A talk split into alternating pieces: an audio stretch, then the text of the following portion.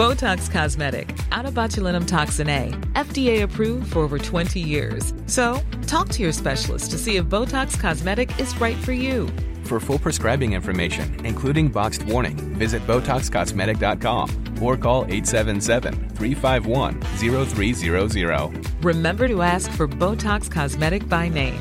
To see for yourself and learn more, visit BotoxCosmetic.com. That's BotoxCosmetic.com.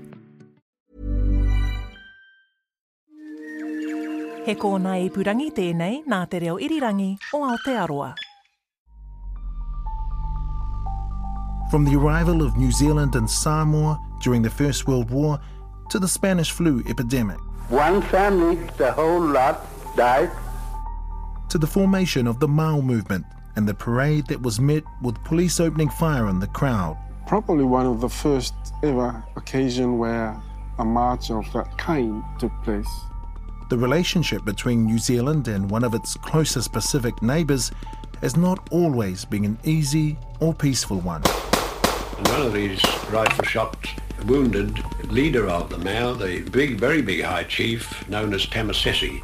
Tupua Tamasese Lealofi III was a leading figurehead of Samoa's Mau movement. He was killed on the 28th of December 1929, a date remembered as Black Saturday. Kia ora, talofa lava. I'm Koro Vakauta, and you're listening to Untold Pacific. In this episode, we focus on Samoa, its fight to regain independence from first Germany, then New Zealand, and the events along the way, including the Spanish flu that killed 20% of Samoa's population, and the rise of the Mau movement, because without those events, Black Saturday wouldn't have happened. We'll start the story towards the end of the 1800s, after Samoa had been through two civil wars. Amidst that tribal warfare, Germany, Britain, and the United States were scrapping for influence. All had trading posts in Samoa, growing and trading cocoa, rubber, and copra, but before long they were claiming territory. So at the end of those civil wars in 1899, and with next to no input from indigenous Samoans, the three Northern Hemisphere powers divvied up the islands. America got what's now known as American Samoa, Britain took lands in Solomon Islands and Africa from Germany, and the Germans were left in charge of what we now know simply as Samoa. The Samoans themselves had little choice but to go along with all of this. Well, at first. They seemed to accept what the what the Germans said. Commentator and historian Tom Smith from New Zealand Broadcasting Corporation's 1972 documentary Black Saturday's Burden, sharing his take on the Berlin administration in Samoa. But they were careful to maintain their own control in the villages, and their attitude generally was the Germans were there, they had their central government, it didn't control the Samoans very much. But while it can't be denied that Samoan land had been taken by the Germans, not everyone disliked them. They established the copra industry around the 1850s, and for some, the positive memories remain rather than the negative ones. Where it did attempt to control them, they did object.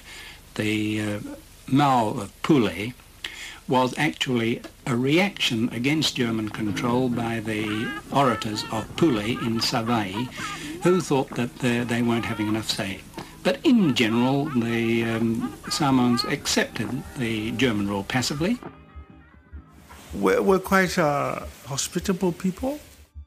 Tuiatua Tupua Tamasese Efi is the nephew of the former Mau leader Tupua Tamasese Lealofi III. Uh, of course, we can be quite fierce if there is a confrontation. But by and large, you know, there were uh, good relations. Tuiatua says there was some appreciation for what Germany brought to Samoa. There was a feeling for the Germans that is reflected because I mean they did a lot of good things.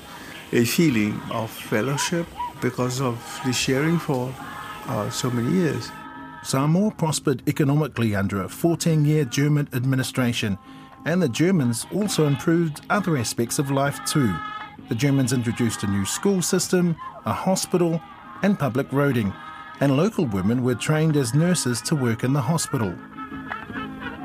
A lot of Samoans were actually employed by the Germans.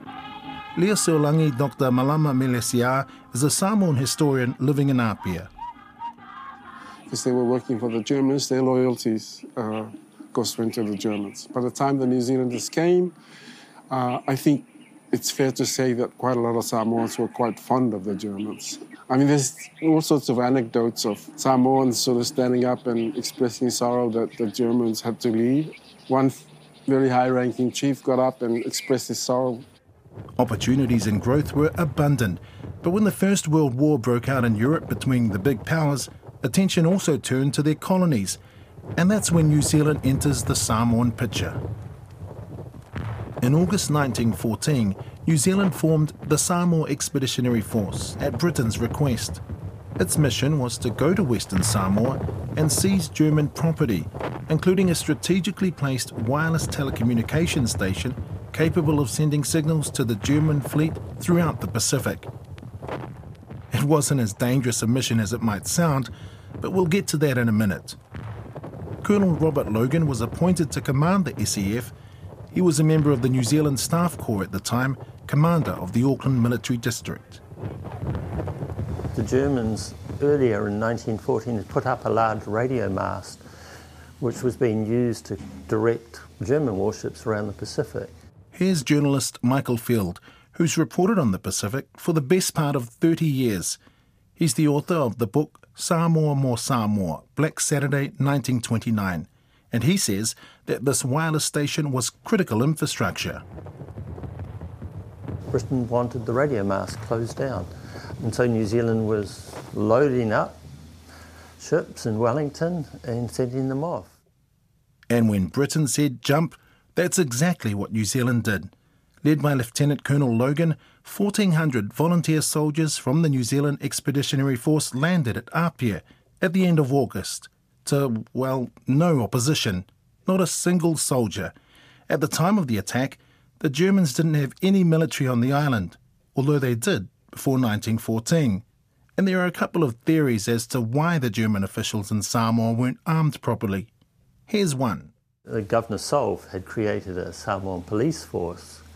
In February 1914, some members of the police force, and they were in their late teens, they went on a rampage through Upolu, killing and attacking Germans. Almost all the available ammunition to fight an invasion of Samoa was wasted chasing these Samoan boys around. So when the New Zealanders arrived, the Germans couldn't do anything, uh, and they surrendered. Now, the interesting thing about how New Zealand gains administration of Samoa is that it wasn't part of the original plan, not in Britain anyway. When Britain issued the order to go to Samoa and close the radio station, they were instructed not to claim Samoa for New Zealand and were instructed not to raise the New Zealand flag. They raised the Union Jack. New Zealand's doing Britain's dirty work essentially, while Britain holds tightly onto the reins. New Zealand wasn't given Samoa, it was given it as a, a mandate, and it was clearly told after the war it would have to be negotiated. And of course, while all of this is going on, changes are about to happen. Between 1914 and 1926, Samoa was in the hands of a New Zealand administration. By the time the New Zealanders came, it's fair to say that quite a lot of Samoans were quite fond of the Germans. Dr. Malama Meleisea again. The first seven years of New Zealand administration was military administration, and Logan was the first administrator. Logan had some experience in local government, but unlike the Germans who had an interest in Samoa customs and traditions, Logan wasn't so empathetic or accommodating. He was seen to be pretty careless and negligent in retrospect. He was a, a sheep farmer from Otago and was a member of the local council. And that was his claim to have administrative experiences as a, as a colonial administrator. Certainly compared to the Germans, he was a very lightweight. And it would soon show that this former sheep farmer was way out of his depth. His skill set was redundant in this new position because what's about to take place has long term repercussions that can never be undone. Not long after New Zealand and Britain staked their claim in Samoa, New Zealand brought something else with them disease. A failure to quarantine the SS Talune spread the global influenza epidemic to Western Samoa. Today, the world's accustomed to COVID 19 and the damage it's caused, and by March this year, there were already more than 2.5 million deaths from the coronavirus. But the Spanish flu infected about a third of the world's population, killing around 50 million people. Samoa was particularly hard hit. Archival audio from NZBC Black Saturday's Burden again. Well, on the 7th of November 1918, the ship Talune arrived in Apia from Auckland with passengers who were suffering from pneumonic influenza. When the vessel left Auckland, the disease was not notifiable in New Zealand, but it had become so by the time it reached Samoa, but no action was taken to prevent the passengers mixing with the civilian population. While the passenger ship had been quarantined in Fiji, there were no restrictions once it arrived in Samoa. Here's more from that same archival audio. After they had moved ashore and other people who were infected with the disease but hadn't yet developed it spread among the population. Within two months, just under 20% of Samoa's population died, and more continued to die over the next six months. One should compare this with the fact that during the First World War, the total loss of population in New Zealand was somewhere about 1.5%.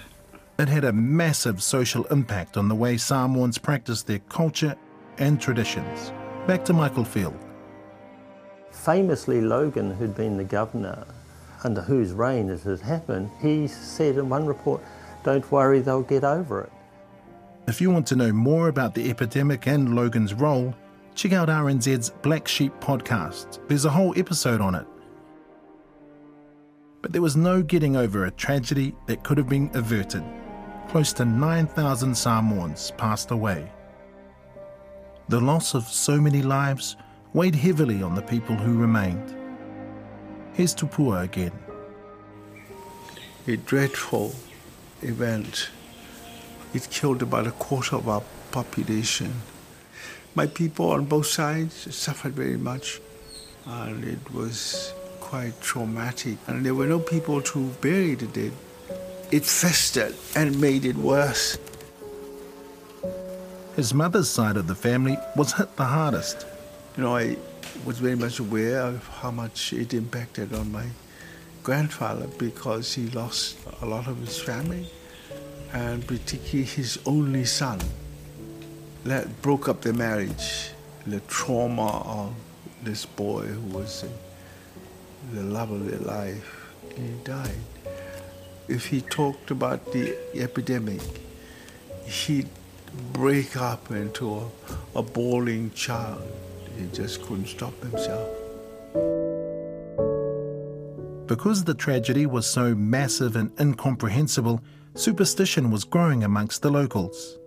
There's also a fear that there is a curse here because there is a breach of the underpinnings of our culture, uh, particularly insofar as it affected our values, our vision, and most importantly, the tuaoi, the boundaries.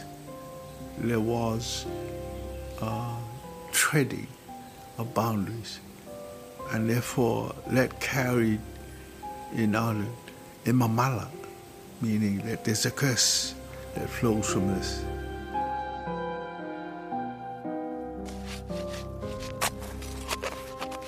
all the graves from Vaimoso. They moved the graves just to make this pretty village. Pepe Robertson heard stories passed down her family line long after all of this had happened. But these were the kinds of stories the older generation struggled to share. They had to shift all those graves out. Loads of people piled up in the front of the houses on the side of the road, wrap them up in the mats, and, and there'd be a pile, probably about 10 or maybe more, because it was just too many people dying all at once. They have to make sure that they're on the side of the road so that they can get taken away and buried. Robert Logan's approach was later labelled militaristic and unimaginative, and two months later, in January 1919, he left Samoa with his head hung low. A year later, a commission of inquiry from New Zealand found he'd been negligent. You see, at the time of the event, Samoa had been offered help to manage the outbreak, but Logan turned it down out of pride. When the influenza was declared, the whole of American Samoa was guarded by patrol boats and American soldiers around the island, make sure that nobody got in. The ship wasn't able to go, uh, came here. At the height of the outbreak, the governor of American Samoa offered to help. Logan turned it down. I mean, he had all the power as the colonial administrator to do anything he wanted, including accepting offer from American Samoa. The death rate uh, ranged from particularly the young people and the older one, older generations. Michael Field. During the influenza epidemic, almost all the older Matais died. A big chunk of the middle-aged Matais were dying. And then there were all these other people just dying everywhere. And then suddenly you're to pick up your society and move along as if nothing happened. This is where the Mau really kicks into gear. The Mau was a non-violent movement set on gaining independence from colonial rule. It began during the years of German rule and gained new momentum under the New Zealand administration, especially after the terrible mishandling of the flu epidemic. Mau simply means opinion. Here's Dr. Meleisea again. And our opinion, Samoan opinion against all sorts of things epidemic influenza is one of them. Uh, there were lots of policies which were reintroduced by the New Zealand administration in 1921. There were uh, policies, for example, which allowed the, the governor or the, the administrator to banish uh, Samoans uh, anywhere, anytime, for any reason, without any uh, consultation with anybody. And when Logan came, that's one thing he did that really angered the Samoans. At the same time, he took away the power of banishment from all the villages. We could argue that banishment was a traditional form of punishment. And in 1926, leader of the Mau, Taisi Olaf Nelson, a scholar and one of Samoa's most successful businessmen, got more organised. Basically, got a meeting together in Apia to discuss what we would regard these days as government policy on taxation. It was the catalyst, though, for a whole bunch of other people to say we're tired of being messed around with. But there was a sense of panic in the New Zealand government that it might lead to other things, it might open a can of worms. But the Mau wasn't necessarily popular with everyone. I mean, there was a significant part of the country that was not supporting the Mau but we don't want to go into that. uh, but it was certainly a majority of Samoans supported it. By the end of the 1920s, there was a new administrator on the scene. Colonel Stephen Allen felt that the Mau could be eradicated through firm police action, and tensions between New Zealand and the Mau were increasing. By this time, the Mau had garnered widespread support with about 85 to 90% of Samoans joining the movement. Mixed race Samoans who experienced discrimination were also part of the new movement, and women were encouraged to join too. The Matai, or high ranking chiefs, were leading the way on a path of passive resistance, ignoring visits by resident officials, withdrawing children from local schools, and refusing to pay taxes. They wanted to be heard.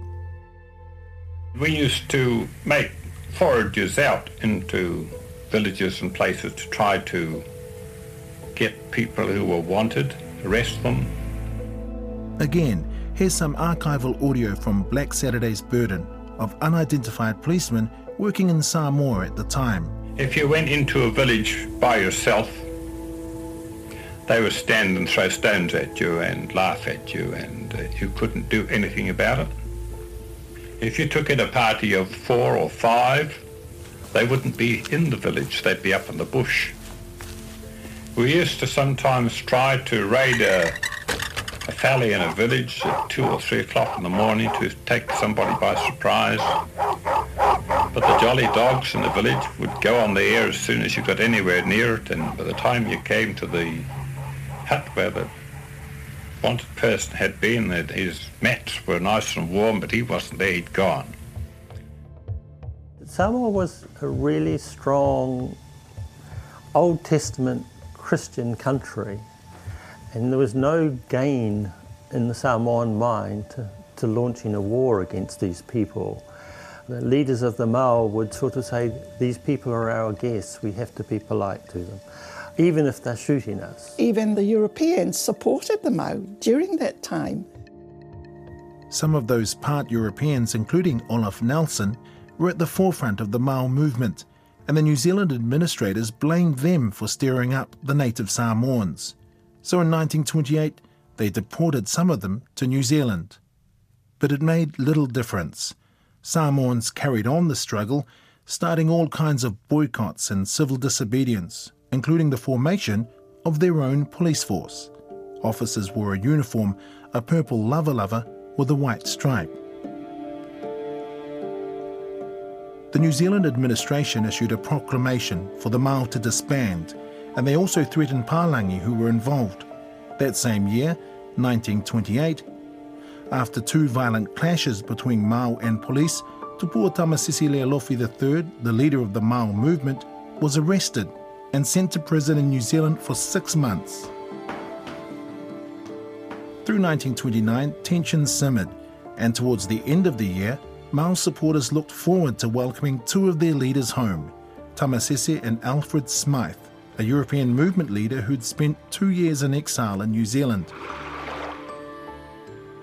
The supporters made the fateful decision to celebrate with a parade along Apia's waterfront on December the 29th, a day that became forever known as Black Saturday. The Mau came down to meet the boat that was bringing back O.F. Nelson's lawyer from Auckland and a man who had been exiled from Samoa. They were going to greet them, take them out to the Vaimoso, have a feast, and all go home. There were men in that march who hadn't paid their poll taxes, and the police had decided they were going to arrest those men.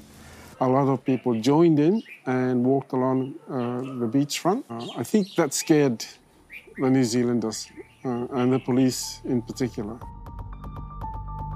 The New Zealand authorities saw the gathering as provocative, warning that if the wanted men marched, police would take action. But the Mau ignored the warning. And although the protest started peacefully, when the police moved in to make the arrests, stones were thrown. And that's when the New Zealand military police opened fire. Eight Samoans, including the High Chief Tamasese, and one European policeman are dead.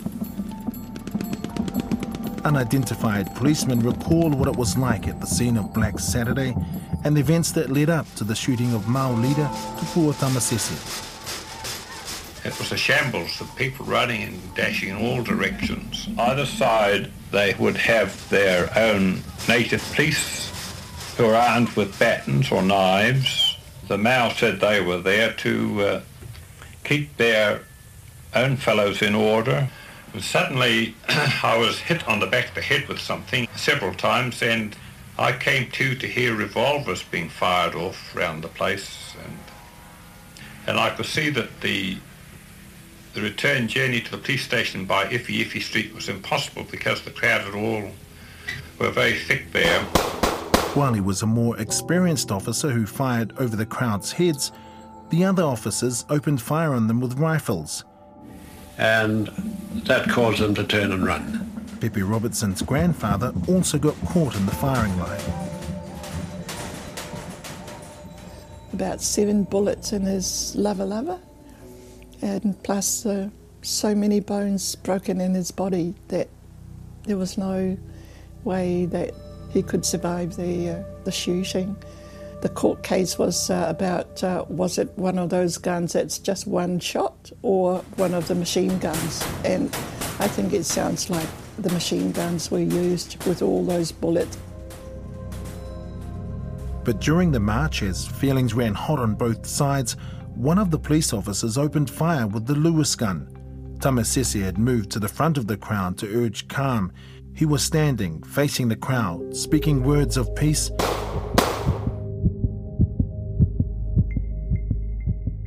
When he was shot in the back.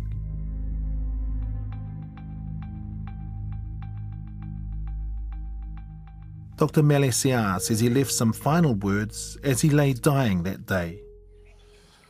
Paraphrasing it, I think he said that his blood was spilled for, for Samoa and didn't want uh, people to avenge his killing.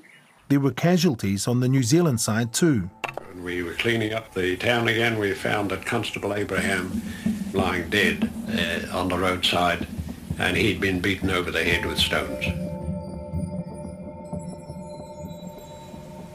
I personally think it was an ambush. Michael Field again. I think it was a plot to kill the leadership of the Mau. That the New Zealand administration, they were going to teach Samoans a lesson. They knew that there was going to be gunfire and exchanges. No one knows which shots were the fatal ones, but 11 Samoans and one New Zealander died as a result of the violence, with another 30 wounded in the attack. There was no proper inquiry or investigation. There were no criminal charges for any of it, and yet at least one person involved, the coroner, said there was no necessity for men to be opening fire onto poor Tamasese. Well, that implies at the very minimum a manslaughter charge. It was one blunder after another in a fight for power and control amidst an eruption of fear and panic. So, why were the New Zealand administration so heavy handed? Samoans were victims of those kinds of attitudes. We come here, we, look after you, and on condition that you behave. A month later, strict measures were enforced by Administrator Stephen Allen, who declared it illegal for anyone to be wearing the Mau uniform. He wanted to eradicate the movement and for the group to surrender their headquarters. But the New Zealanders had a fight on their hands. One and a half thousand men took to the bush. They were pursued by an armed force of 150 Marines and seamen from the HMS Dunedin, who'd arrived from New Zealand, along with 50 military police. A seaplane supported military excursions into the bush to also hunt down the fugitives. Colonel Allen asked for the Navy to come up from Auckland. The Navy arrived up with the first ever Air Force plane New Zealand put into an operation. And they were never interested in fighting. And they knew full well that New Zealand didn't have unending military supplies and one cruiser load of Marines and sailors was not going to be much of a threat to anybody. Pepe Robertson says the military were also raiding homes. Police and the soldiers come to raid the family houses. The kids are all asleep, but they'll all be awake, screaming and crying, and they're hiding from the police and they will take the men if they find them. The soldiers will be just coming with the batons and push out the kids and their, you know, sheets and whatever's covered to find out if there's any men. The men lived in the hills for around two months, spreading all the way along Upolu. Food was being monitored by officials who were stopping it from going in and out of the villages. That's when the Mau women pitched in, sneaking food into loads of laundry. And when they come back, the soldiers are already standing around there and they'll poke the, the washing. Sometimes uh, soldiers will find the, the food, sometimes they don't. Almost four months after Black Saturday, with the men hiding in the hills and the New Zealand military following them, both sides were exhausted. A truce took place. Gradually, the men returned to their villages. Tragically, Two children had been killed by New Zealand Marines on the island. There was a post traumatic stress in the whole community. And what happened in the following months was a realization by the New Zealand administration that things were starting to go wrong. And Samoans, I think, were reeling again from the horrors that they'd seen because you know, there were 50, 60 people also wounded in Black Saturday, and some of them were dying later because there's no antibiotics. By the mid 1930s, there was a new Labour led government in New Zealand. Rules held by the administration in Samoa were also beginning to relax, and Samoans were able to have greater involvement in their own administration. But change came slowly. Samoa finally won its independence in 1962, and in 2002, New Zealand Prime Minister Helen Clark apologised for Aotearoa's actions on that terrible day. Here's an excerpt from her speech recorded for RNZ's Checkpoint. On behalf of the New Zealand Government, I wish to offer today a formal apology to the people of Samoa for the injustices. Injustices arising from New Zealand's administration of Samoa in those earlier years, and to express sorrow and regret for those injustices.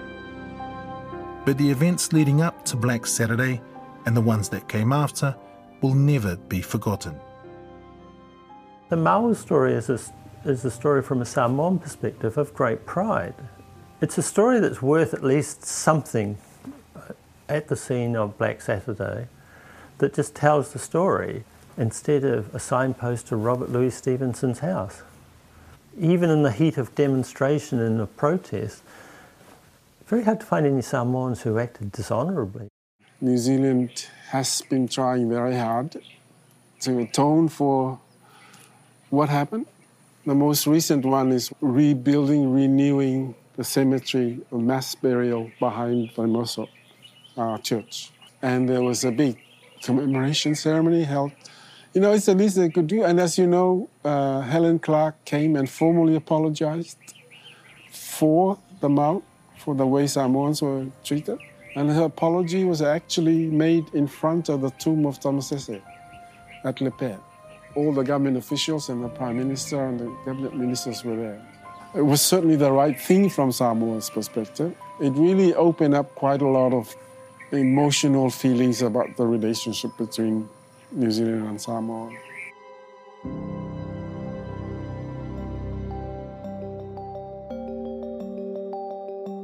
You're listening to Untold Pacific with an episode on Samoa. I'm your host, Koro Vakauta, and the series is produced by Sonia Yi. This podcast was made possible through the RNZ New Zealand On Air Innovation Fund. Special thanks to Ngā Taonga Sound and Vision for archival audio and raw interview resources provided courtesy of Tiki Lounge Productions. The executive producer for the RNZ podcast and series team is Tim Watkin. If you'd like to listen again or to find out more, head to the RNZ podcast page and look up Untold Pacific, where there's also associated video series by Tiki Lounge. You can also find the series wherever you get your podcasts. Catch you again next time. Whā soifua.